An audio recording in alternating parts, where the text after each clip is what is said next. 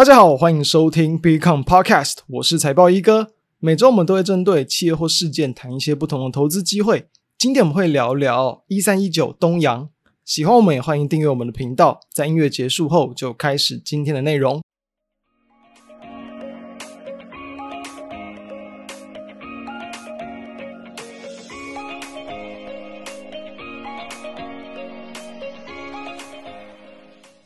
我们录制时间有七月十三号哦，今天的中午之后，有很多这种强势持续创下波段新高的 AI 概念股，诶，开始出现了一些短线慢摇啊，然后震荡加剧，很多就是从可能接近涨停，然后可能就是涨停打开之后快速的翻黑，甚至大跌。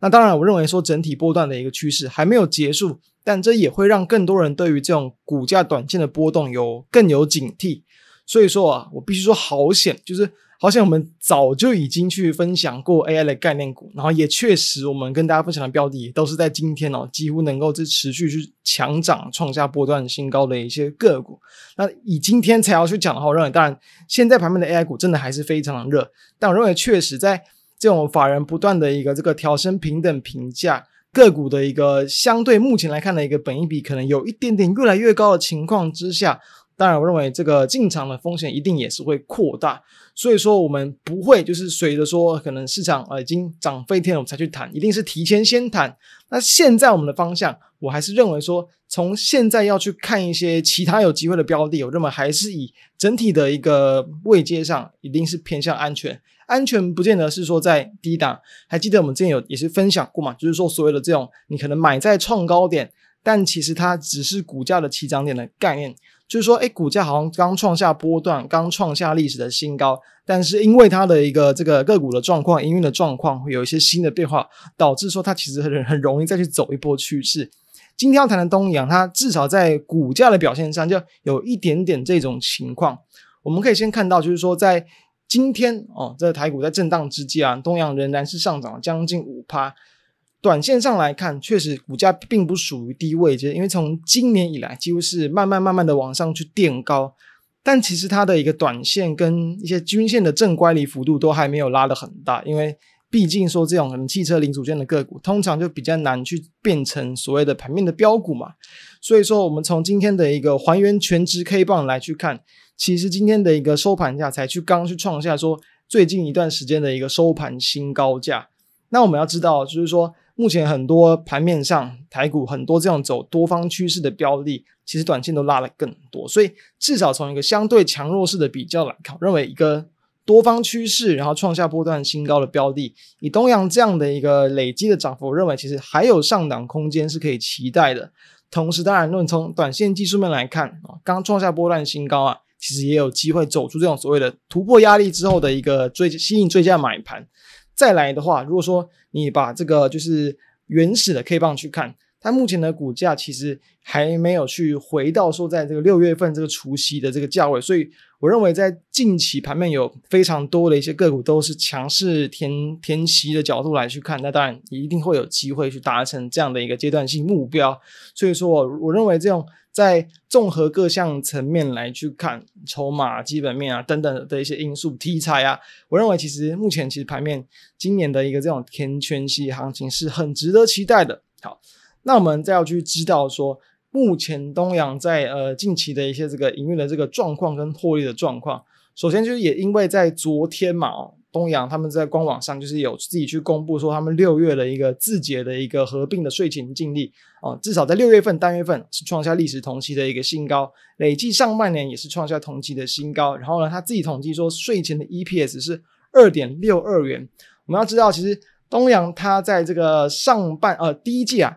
第一季的一个这个它的一个税前净利是一点零三元，等于说大约在第二季就已经整整比第一季。高出了这个将近六成的幅度，那它的一个第一季的税后税前净利是一点零三啊，税后是这个零点八三。我们以这样的比例去计算，等于说其实东阳在这个上半年它的一个税后净利是很有机会超过两块钱的。两块钱是什么样的一个幅度？东阳它在最近这几年来看，大概它的一个极限吧，或者说它一个营运比较好的状况，就是赚到可能三点多块钱。等于说啊，如果说呃，东阳在下半年可以跟上半年持平，甚至更好，它全年要赚到四块钱，其实没有太大的一个问题。所以，先从第一点，就先从这样单纯从股价获利的一个幅度来去看。如果说东洋它今年能够赚的比去年还要多，那其实我们在过去哦，我们在很久之前也去谈过，就是，嗯，这个生技股嘛，宝瑞药业这间企业，当时我们就谈过，就是说在那时候其实宝瑞才去刚啊去这个合并的安诚药那段时间，我们就提到，你单纯从获利的角度去看，并购之后获利率会呃整体获利会冲更高，单纯从很假设评价基础没有太大改变嘛。你获利在直接往上拉了一个位阶，但股价就很有机会去创下波段新高。那就是也确实后续股价确实一路往上拉，创下一个历史的一个波段新高。所以东洋目前它目前还原权值的股价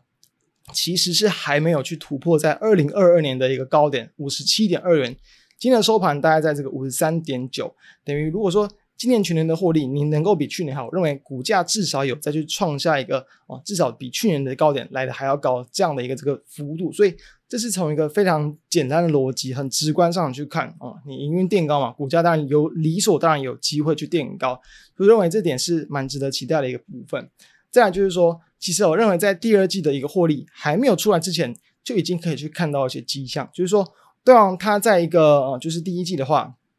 它的一个毛利率啊、盈利率、本业获利率这一块就已经有所提升，所以说它的第一季的一个 EPS 也是达到最近三年来的一个高点。那我们要知道说，呃，在今年的一个状况，就是说，其实尤其像是在中国，可能上半年它在一些呃汽车的一些零组件啊、车市啊，其实还并不是这么强，但是在这种可能国外，尤其像美国的这种 AM 的业务维持相对稳定。同时，在这种中国的一些这种 OEM 的业务，它都已经开始慢慢的回温。我认为很重要的一点就是说，下半年这一块，因为中国前阵子也是有推出这个所谓的这种电动车下乡的一个政策嘛，它就是鼓励说这种呃地方政府去发一些这个消费券，然后也增加一些这种更多的这种充电桩的这个建设，所以就是希望能够去扩大更多的这种电动车的这个销量。所以说，我认为在这一次的一个效果，它当然。不一定会对所有的这种呃车用的这种零组件会有很大的贡献，但至少对于在这种车用电子这一块，其实是会有所帮助。而东洋它就是因为会在下半年也会有去这个扩厂，然后呢要去去搭上说在这种车用电子啊，或者是这样电动车相关的一些零件出货的部分，所以我认为下半年你至少是可以去比较乐观的期待。在这个它的一个营运会优于上半年，那这就达成了我们刚刚从评价这一块去看啊，它的一个这个利润基础。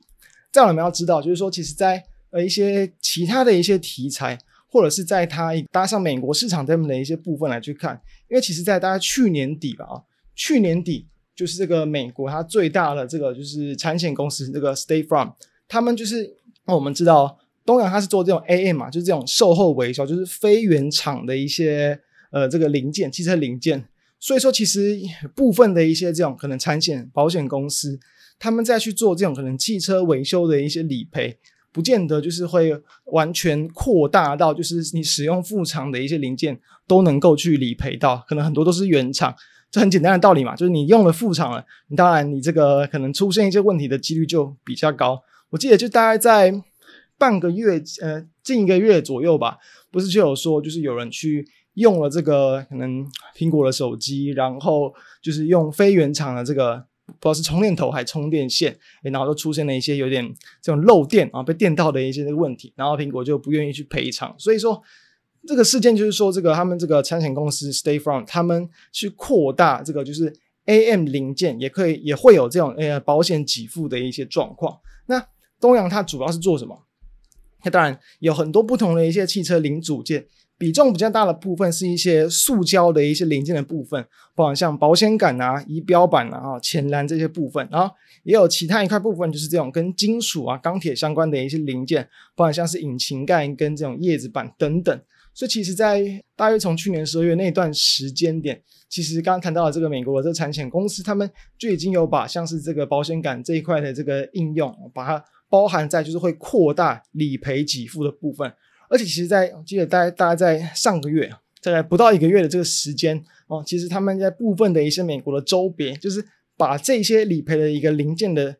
范围更去扩大，原本可能只有在保险杆跟车灯这一块，那也会扩及到一些钣金件啊，跟一些水箱的护罩等等。等于说对应到东洋，它在可能在一些铁件啊、金属件这一块的部分，也有机会，就是去因为美国这样的一个这个政策，让他们有更多的一些市场扩大的机会。而且我们要知道，其实这种 AM 市场在目前美国的一些这种零件汰换，它其实渗透率其实还不到三成。东阳他自己也是预期说，透过这样子的一个事件，能够去让他们的一个 AM AM 的零件的一个渗透率去持续慢慢的这个扩大，可能在未来几年，大约可能两两到四年之内啊，认为就有机会去来到三成以上。所以在这这样的一些不同的趋势去搭配之下，我们就可以去知道说，东阳它在评价上。评价上，或者是从这样的一个获利的基础来上，认为都有机会去创下波段新高。再从本益比去看，因为其实呃，我认为就是在一些有些获利它的一个波动幅度会比较大的一些企业，你有时有时候去看他们的本益比河流图，就会发现说，哎，好像区间会比较大。